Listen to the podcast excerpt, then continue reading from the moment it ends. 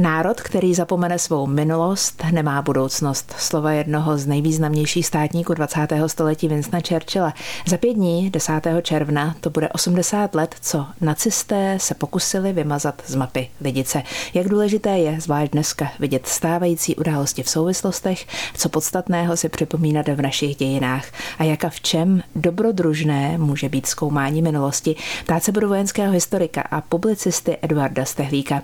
O lidicích napsal dvě knihy, 16 let je čestným občanem této obce a od roku 2020 je ředitelem památníku Lidice, pod který spadá i památník Ležáky.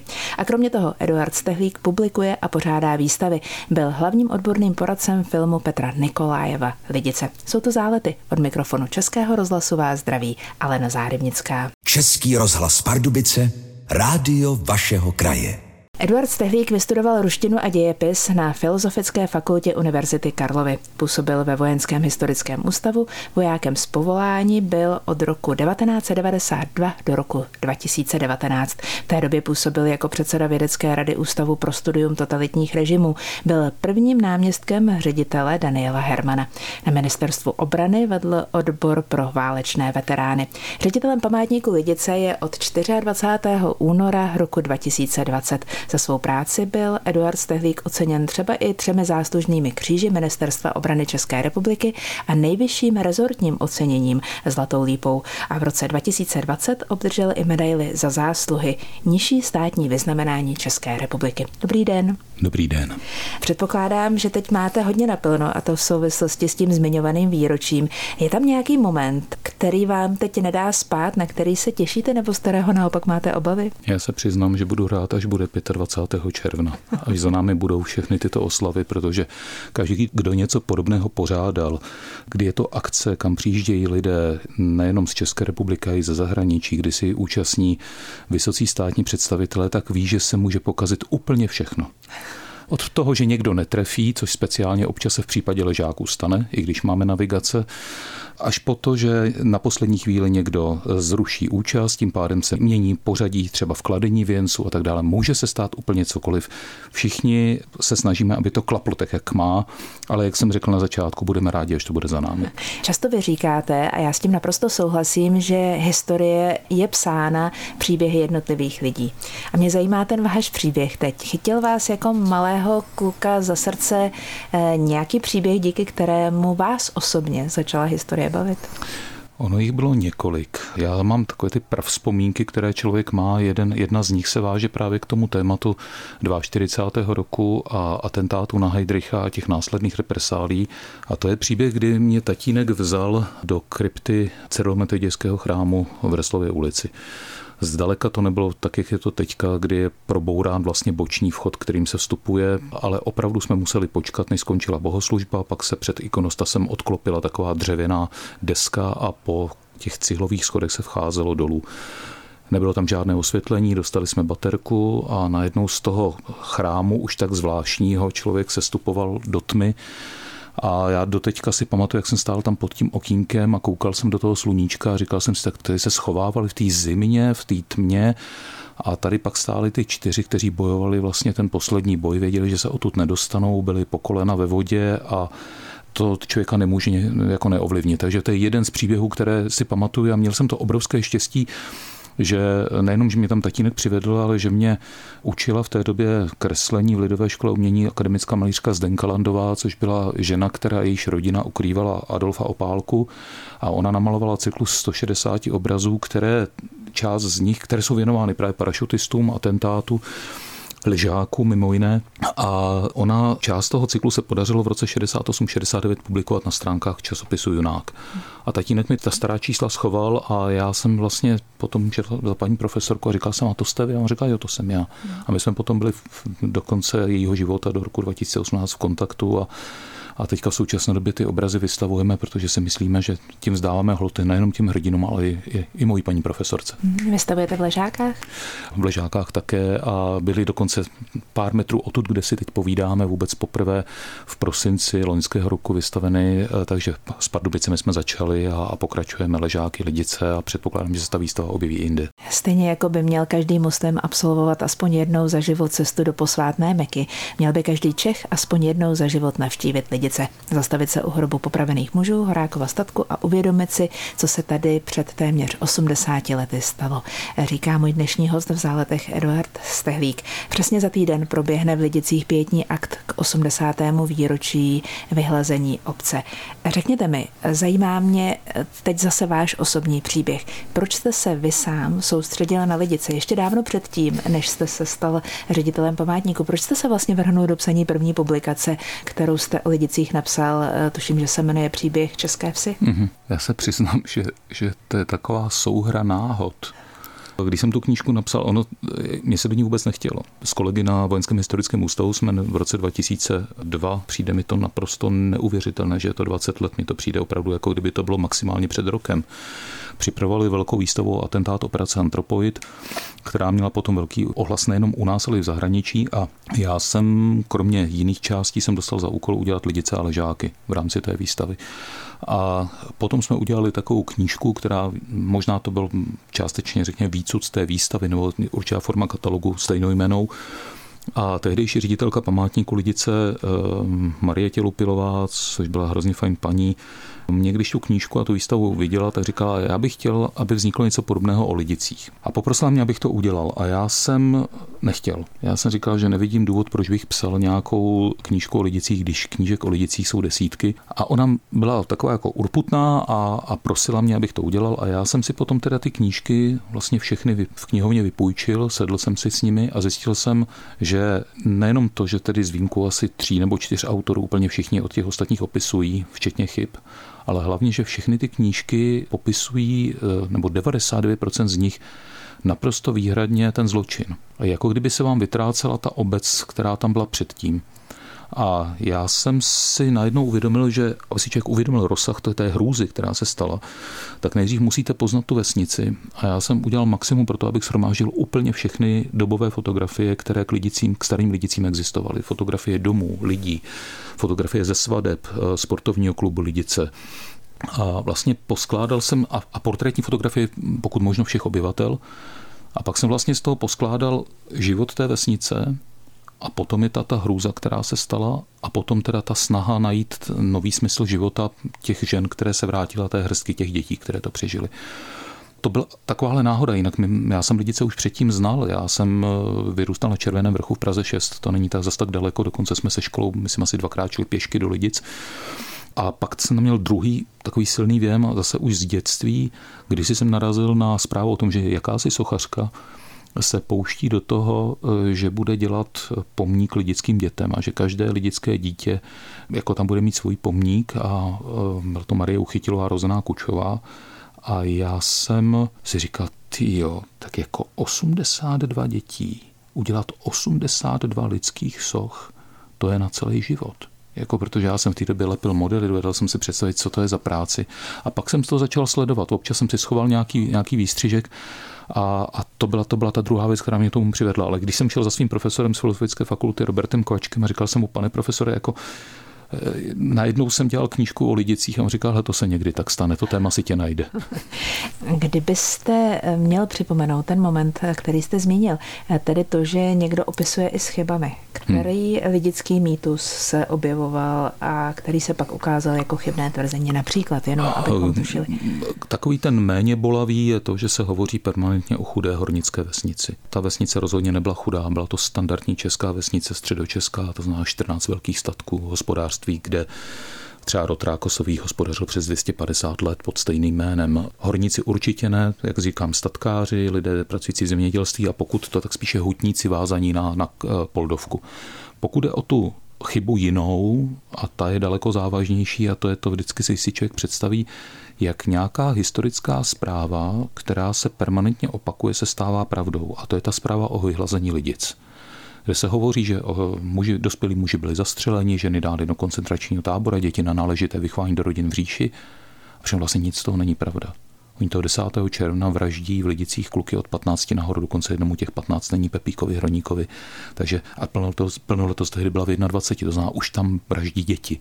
Ženy dány do koncentračního tábora, ale v tom oficiálním rozhodnutí je na doživotí. Což je podstatný rozdíl. No a pokud je o lidské děti, ze 105 bylo 88 povražděno, to není náležité vychování, to je prostá vražda. A přesto talent ten omyl, a tohle se tady permanentně opakuje a zaznívá to dokonce v projevech vysokých státníků, kteří do těch lidí přijedou, což je, je hrůza. Eduard Stehlík, posloucháte zálety. Český rozhlas Pardubice, rádio vašeho kraje. V záletech dnes mluvím s historikem Eduardem Stehlíkem. Pojďme eh, ještě k ležákům a eh, k tomu věčně propíranému lidice versus hmm. ležáky. Proč byly ležáky vždycky druhé? Vy jste teďka vlastně odpověděla. Oni byli druhé. Takhle, tam těch důvodů je několik. Eh, musím říct, že lidičtí a ležáčtí přeživší to vlastně takhle nikdy nebrali. Opravdu velice často si pamatuji, eh, ať už jsem zmínil Václava Zelenku nebo další lidické, kteří kdykoliv, když byli někde tam dvě přeživší děvčata z ležáků, eh, Jarmila Doležalová a, a Maruška, její sestra, eh, vlastně kdykoliv se objevili, tak vždycky brali spolu vždycky zdůraznil, tady jsou ještě ležáčtí. Kdykoliv se někam jelo, vždycky ta, ten, ta vazba tam byla velice silná. Ale samozřejmě eh, spousta lidí eh, na to tak nahlíží, že ležáky jsou upozaděny. Sehrávalo roli to, že ten lidický zločin měl, řekněme, větší počet obětí. To je jeden moment. Druhý moment je ten, že lidice byli první a že se tím eh, nacisté pochlubili. Oni to vzali jako pr záležitost a chtěli ohromit, šokovat a proto o tom informovali celý svět. V případě ležáků už se to nestalo. Potom samozřejmě to je, řekněme, ta válečná doba. A ta poválečná doba sehrávala roli to, že lidice vlastně, těch se zmocnila komunistická propaganda a vytvořila z nich jakýsi kvádr s nápisem lidice, po kterým se ztratily ty, ty konkrétní lidské osudy. A v případě ležáků samozřejmě nedalo se říct, že ležáky neexistovaly. Nicméně v případě ležáků jednak to byla malá osada, ta osada už nebyla obnovena, protože vlastně neměl se kdo vrátit. Ty dva domky pro děvčata byly postaveny ve Včelákově, kousek tamtud. Ale jako pak tam byl jeden moment a to byla spolupráce, aktivní spolupráce odbové organizace v Ležákách s parašutisty, ale kteří přišli ze západu. To znamená, jako nebyl tam moc velký zájem tohle propagovat, ale na druhou stranu, když jsem se ptal místních, tu paměť ležáckou, ať už to byli pardubičtí, měřetičtí, včelákovští drželi celou tu dobu. To znamená, možná navenek to vypadalo, jako kdyby ty ležáky byly někde stranou, ale eh, rozhodně nebyly v té lokální paměti tady a, a nesmím zapomenout ještě na jednu věc. Částečně se na tom, na tom že ležáky jsou malinko uh, jinde, podílí taky to, že oni jsou daleko od Prahy. Zatímco do těch lidic za během těch 20 minut dojede kde kdo, tak ty ležáky jsou autem 1,5 hodiny a, a pro některé politické představitele a zahraniční diplomaty už je to příliš daleko. Hmm. A co bychom měli o ležácích vědět, abychom si tu kostičku správně uložili do mozaiky tehdejší doby? Co je třeba potrhnout? Za mě naprosto klíčový moment, kdy spousta lidí v době mobilních telefonů se domnívá, že jako spojení je otázka, vyťukám sms nebo zavolám na jedný, za moment na druhém konci světa. Ve 42. roce spojení mezi bylo, a se říká vždycky v armádě, bez spojení není velení, jo, ale e, mít informace o tom, co se děje tady a zase na druhou stranu, aby domácí odbor měl informace, co se děje v Londýně, připravuje, bylo naprosto klíčové. A na podzim roku 41. došlo k přerušení spojení mezi Londýnem a, a protektorátem. A to spojení se podařilo navázat výsadku Silver A jeho radiotelegrafistovi Jiřímu Potůčkovi z Ležáku nebo z blízkosti Ležáku z Lomolu Hluboká teprve 15. ledna 42. Takže od 4. října do 15. ledna vlastně nebylo žádné spojení. Bylo to tak výjimečná událost, že prezident republiky všechny ty tři parašutisty z toho výsadku povýšil za to. Jako mimořádná událost. A nebyla by možná, kdyby ležáčtí neposkytli vlastně úkryt, zázemí a pomoc. A ta pomoc vlastně pokračovala nepřetržitě až eh, do toho konce, respektive do, no, prakticky do konce ležáků, do, do 24. června. Eh, takže je tam opravdu aktivní odbojová skupina, napojena na parašutisty poskytující zázemí, potraviny, úkryt a zároveň je obklopující takovým tím ovzduším toho, že to, co dělají, je správné a, a pomáhá to vlastně obnovit a osvobodit republiku. Eduard Stehlík je mým dnešním hostem v Záletech. Ještě jedno téma, které mě zajímá, a to je filmové zpracování těch významných momentů. Petr Nikolájev v roce 2011, tuším, vytvořil film, co by režisér Lidice. Vy jste byl odborným poradcem toho filmu. Jak vznikala tehdy ta spolupráce? Já jsem se vlastně k té spolupráci dostal ještě předtím, než se k ní dostal Petr Nikolájev protože původně film měla režírovat Alice Nellis. My jsme se sešli tehdy na scénáře. Musím říct, že by vznikl úplně jiný film, kdyby ho dělala Alice. Neříkám, který by byl lepší, ale byl, byl to úplně jiný film. A e, Alice bohužel tehdy onemocnila, ten film začal dělat Petr a říkám znovu, ta spolupráce s ním byla fantastická. Jako já jsem nikdy neměl tak blízko k režisérovi jako k němu. E, my jsme si o těch věcech povídali dopředu. Pak vlastně v průběhu natáčení jsem byl na několika místech, kdy se přímo točily některé složitější scény, mimo jiné třeba poprava lidických mužů a další věci. Moje první knížka, která je bohatá na obrazový materiál, právě lidé, kteří se pohybovali kolem přípravy toho filmu, kostyméři, kostymérky, říkali, že vlastně vycházeli z té knížky, že měli hotové rešerše, že vlastně hledali lidi podobných typů a oblečení a musím říct, že se jim to povedlo. A Petr jeden čas říkal, že jsem udělal přítele na telefonu že prakticky v průběhu natáčení, když jsem tam nebyl, tak třeba zavolal a říká, hle, tohle, tohle, tohle. Já jsem říkal, mohlo by to být tak a tak. A vlastně byl jeden jediný případ, kdy se to neúplně povedlo, protože v tom filmu původně vůbec neměla být scéna atentátu na Heidricha. A teprve dodatečně na požádání koproducenta, myslím zahraničního, tam byla vsunuta a Petr mi potom volal a říká, hele, natočili jsme atentát, má to tam nějakých 20 vteřin, jako já jsem tě k tomu nebral, tam se nedalo nic zkazit. Těch chyb je tam asi, asi 20, jo? Ale, ale jako říkám, ale jinak spolupráce fantastická a Petr to bral jako velký hold svému dědečkovi, legionáři, který byl nacisty popraven a vlastně celou dobu nosil u sebe jeho fotografii a přistoupil k tomu způsobem nesmírně citlivým a, a profesionálním. Já jsem moc rád, že jsem tehdy s ním na to mohl dělat.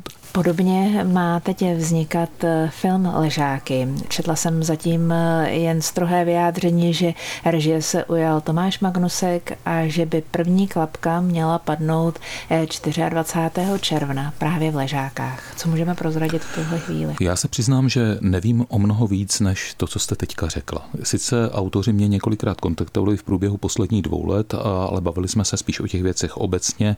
O první klapce vím 24. června, my tam děláme, tam neprobíhá pětní akt, ale probíhá tam taková speciální akce Ležáky 80, kterou připravujeme společně s e, hejtmanem Pardubického kraje Martinem Netolickým a kde budou jak věci, jak kulturní vystoupení, tak e, záleží akce pro děti, bude tam v těsném sousedství e, Ležáku, bude postavený vlastně vojenský tábor z roku 1940, máme spolupráci s kluby vojenské historie, je to hodně cílené na děti, takže předpokládám, že ta akce bude velice zajímavá, pevně doufám, že nám vyjde počasí, protože to je naprosto klíčové, ale součástí toho bude vlastně i ta první klapka. Uvidím, jsem zvědavý. Já vím, že existuje vlastně film Ležáky 1942, který eh, vznikl před několika lety, teď má být i v rámci toho 24. října představený vlastně takový hraný dokument, který se týká právě ležácké tragédie a odboje tady na Pardubicku, eh, ve kterém jsem nějakým způsobem na tom spolupracoval. Takže sám jsem zvědavý. Eh, za mě, já jsem nesmírně rád, že ty dokumenty a filmy vznikají protože i v případě, kdy jsem někdo ptal, no a tak film Lidice, když vzniknul, tak já jsem říkal, hele, pokud to zanechá v mladé generaci pouze tu informaci, že tady byla nějaká krásná vesnice, kterou vyvraždili nacisté, tak to mi v tuhle chvíli stačí protože spousta lidí bohužel nevěděla ani tohle. Za vás, kdybyste sám byl autorem filmu, nově vznikajícího filmu o ležácích, jaký moment by tam určitě musel být, abyste si řekl, eh, jo, to je to, co tvoří ten příběh, to je to, co je v ležácí důležité. Opravdu asi postižení toho hrdinství těch obyčejných lidí, protože Vemte si, to byla vlastně malá osada kameníků lidí, kteří eh, mnohdy už pouhá cesta do Pardubic nebo do Chrudimy pro ně bylo jako něco naprosto neobvyklého. Mnoho z nich vlastně celý svůj život prožilo v tom bezprostředním okolí ležáků, nikdy se nikam nepodívali, žili tvrdou prací, eh, pracovali v těch kamenolomech, ženy eh, se starali o ta malá, malá, malé domečky, malá hospodářství. Byly to vlastně až na několik málo výjimek vlastně chudí lidé, ale chudí, řekněme, majetkem, ale ne chudí duchem. Jo. Já bych eh, si nesmírně přál, aby tohle v tom filmu bylo vidět, že to hrdinství eh, spojené s ležáky není jenom hrdinství těch tří připravených vojáků, parašutistů, kteří tedy jdou plnit úkol, pro který byli nějakým způsobem připraveni vycvičeni, ale je to i to poskytnutí toho zázemí a, a to prosté hrdinství těch lidí, kteří, kteří vlastně milují tu svoji republiku, která je v tu chvíli vlastně okupována a chtějí taky pomoct k tomu, aby byla zase svobodná. Tohle by tam nemělo chybět, ale nebude to jednoduché. Zálety dnes hostí Eduarda Stehlíka. Které období našich dějin je podle vás opomíjené a měli bychom dostat šanci se z něj poučit? Já si myslím, že pro mnoho lidí vlastně cokoliv, co je starší než 19. století, jsou tak nějak trošku dinosauři. Možná pro mnoho mladých lidí už je to i to století 20. Tak nějak to na mě dělá dojem, že pro mnoho mladých začínají dějiny až okamžikem jejich narození, možná v tom lepším případě, nebo až okamžikem, kdy tak nějak si začínají uvědomovat to, co se děje kolem nich. Ale já si myslím, že speciálně pro nás to 20. století není vůbec nezajímavé, protože je to určitá možná učebnice moderních, nejen moderních dějin, ale i politologie a a když se podíváte, tak my jsme vlastně do toho století vstupovali jako součást nějakého státního celku Rakousko-Uherska, které někdo po něm slzí a říká, že to byla chyba to rozbíjet a podobně. Já si to neúplně myslím protože opravdu to postavení Čechů, a to už nebolím o Slovácích, bylo v rámci té monarchie neúplně jednoduché. Dokonce jsem narazil z první světové války na, na deníky německého důstojníka, který byl přidělený jako, řekněme, styčný k rakousko armádě a a on Němec tam píše, že chápe Čechy a Chorvaty, jakože mají výhrady vůči Němcům, protože i on sám vidí, že jsou potlačováni a buzerováni a zastavováni ve služebním postupu a tak dále. To znamená to, že ten vznikl samostatný stát je v pořádku. Ale mě bychom si uvědomili, že ten samostatný stát nevznikl sám od sebe, že nevznikl ani díky Masarykovi a Benešovi a, a Štefánikovi, jak se říká, že ti zakládali legie. To vůbec není pravda. Ty legie vznikly ještě dávno předtím, než tihle pánové jako se do něčeho pustili. To, že to potom využili a že najednou tady měli vojáky, kteří bojovali na straně spojenců a prolévali krev a umírali, tak byl fantastický argument.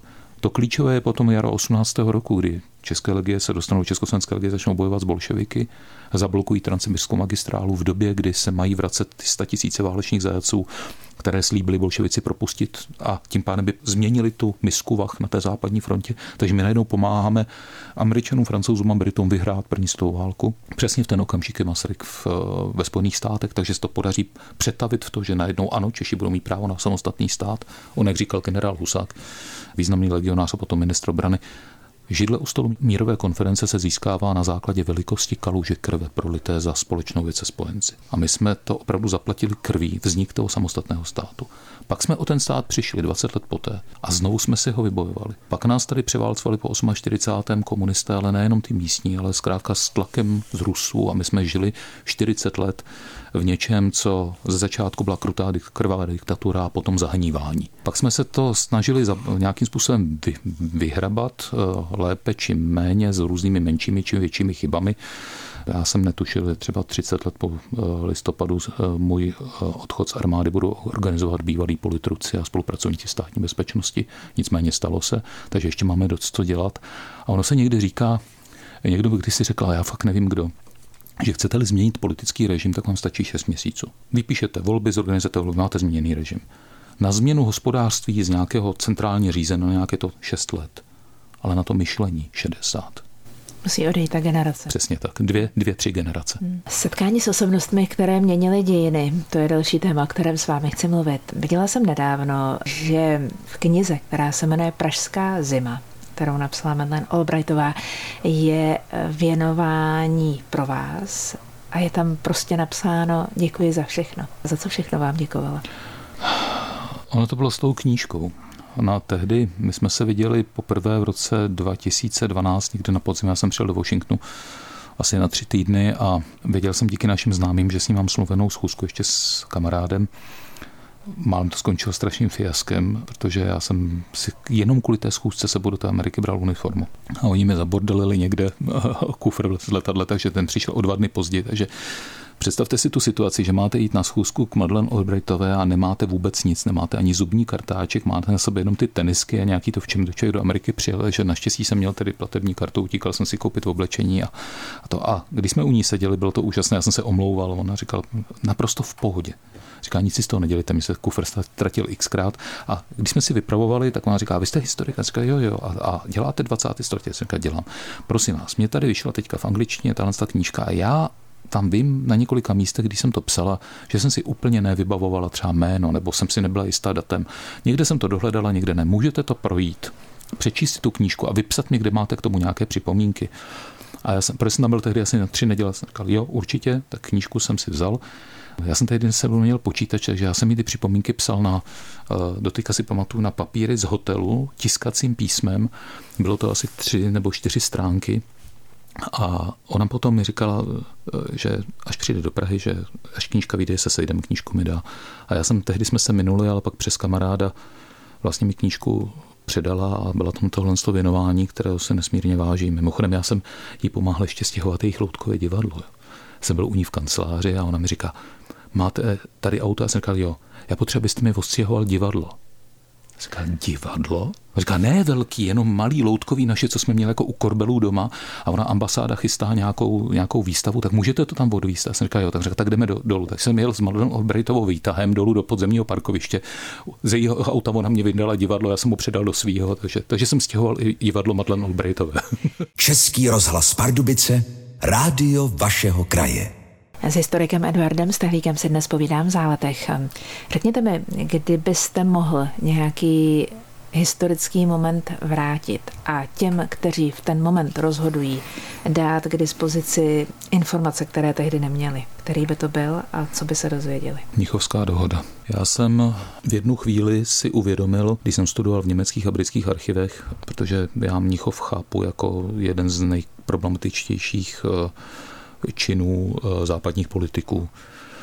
Tak jsem si najednou uvědomil, že Německo na podzim roku 1938 vlastně na Československo nebylo schopné zautočit a ani se nechystalo zautočit. Že to bylo vlastně jenom řinčení zbraněmi, protože si Adolf Hitler uvědomil, že ta politická reprezentace francouzská a britská, která stojí proti němu, vlastně na to jeho válčení hubou slyší a má z něj takový strach, že to zkousne a, a bude nás obětovat. Pokud bych něco chtěl vrátit a chtěl bych informovat ty, tak, by to byl Mníchov. A nejenom tedy naše státníky, ale hlavně ty britské a francouzské. Na závěr nesmí chybět tradičně štafeta otázek. Minule tu se mnou byla herečka Kateřina Marie Fialová a tady je její otázka pro vás. Tak jsem se chtěla zeptat, jestli třeba, jestli rád plave, ale nemyslím jenom ve vodě.